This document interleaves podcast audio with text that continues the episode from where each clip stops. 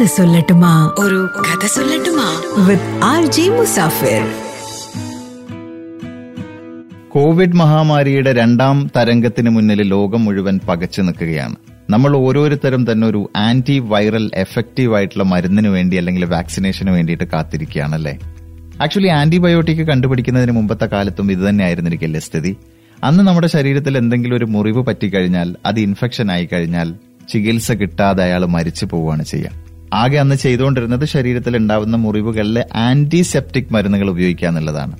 പക്ഷെ പലപ്പോഴും നമ്മുടെ ശരീരത്തിൽ ഏൽക്കുന്ന ഈ മുറിവ് കുറച്ച് ആഴത്തിലുള്ളതാണെങ്കിൽ ഈ ആന്റിസെപ്റ്റിക് മരുന്ന് ഉപയോഗിച്ചാൽ അത് കൂടുതൽ വഷളാവും. അങ്ങനെ ഇരിക്കുന്ന ഒരു കാലത്താണ് ആയിരത്തി തൊള്ളായിരത്തി ഇരുപത്തിയെട്ട് സെപ്റ്റംബർ മൂന്നാം തീയതി രണ്ടാഴ്ചത്തെ ഒരു ടൂർ തന്റെ ഫാമിലിയുടെ കൂടെ സ്കോട്ട്ലാൻഡിലൊക്കെ കറങ്ങിയിട്ട് അലക്സാണ്ടർ ഫ്ലെമിംഗ് തന്റെ ലാബിലേക്ക് തിരിച്ചു വരുന്നത്.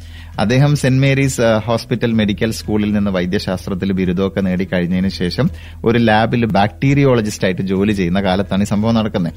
അങ്ങനെ ഇദ്ദേഹം ടൂർ കഴിഞ്ഞ് തിരിച്ചു വരുമ്പോൾ ലാബിലെ തിങ്സ് ഒക്കെ ആകെ അലങ്കോലമായി കിടക്കുന്നു. അപ്പോൾ സഹായത്തിനുള്ള ലാബിലുള്ള ആളോട് വഴക്ക് പറയുകയും ശകാരിക്കുകയൊക്കെ ചെയ്തു. എന്നിട്ട് ഓരോ സംഭവങ്ങൾ ഇങ്ങനെ ക്ലീൻ ചെയ്ത് വരികയാണ്.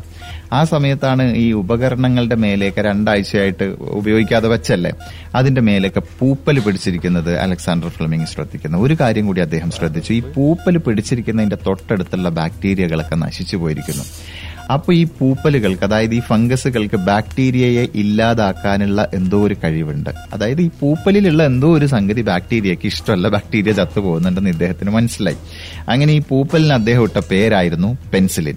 ഈ കാര്യം ഇദ്ദേഹം സഹപ്രവർത്തകരോടൊക്കെ പറഞ്ഞു. ഇങ്ങനെ ഒരു സംഭവമുണ്ട്. അങ്ങനെയാണെങ്കിൽ നമുക്ക് മനുഷ്യരിലൊക്കെ ഇത് ഉപയോഗിച്ചൂടെ എന്ന് ചോദിച്ചപ്പോൾ സഹപ്രവർത്തകരുടെ അടുത്ത് നിന്ന് അങ്ങനെ കാര്യമായിട്ടുള്ള സപ്പോർട്ടൊന്നും ഉണ്ടായിരുന്നില്ല. എങ്കിലും അദ്ദേഹം എന്ത് ചെയ്തു? അദ്ദേഹം ഈ കാര്യങ്ങളൊക്കെ ഒരു ജേണലിൽ പ്രസിദ്ധീകരിച്ചു. ആ ജേണൽ ആരെങ്കിലുമൊക്കെ വായിച്ചിട്ടുണ്ടോ എന്നുള്ള കാര്യം അറിയില്ല. പക്ഷേ വായിച്ചാലും വായിച്ചിട്ടില്ലെങ്കിലും അതിന് കാര്യമായ പ്രതികരണങ്ങളൊന്നും ഇവിടെ നിന്നും ഉണ്ടായിരുന്നില്ല. പ്രതികരണം ഉണ്ടാവുന്നത് പത്ത് വർഷങ്ങൾക്ക് ശേഷം ആയിരത്തി തൊള്ളായിരത്തി മുപ്പത്തി ഒൻപതിലാണ് അതുവരെ അലക്സാണ്ടർ ഫ്ലെമിംഗ് അദ്ദേഹത്തിന്റെ സാധാരണ ജോലിയായിട്ട് മുന്നോട്ട് പോയി.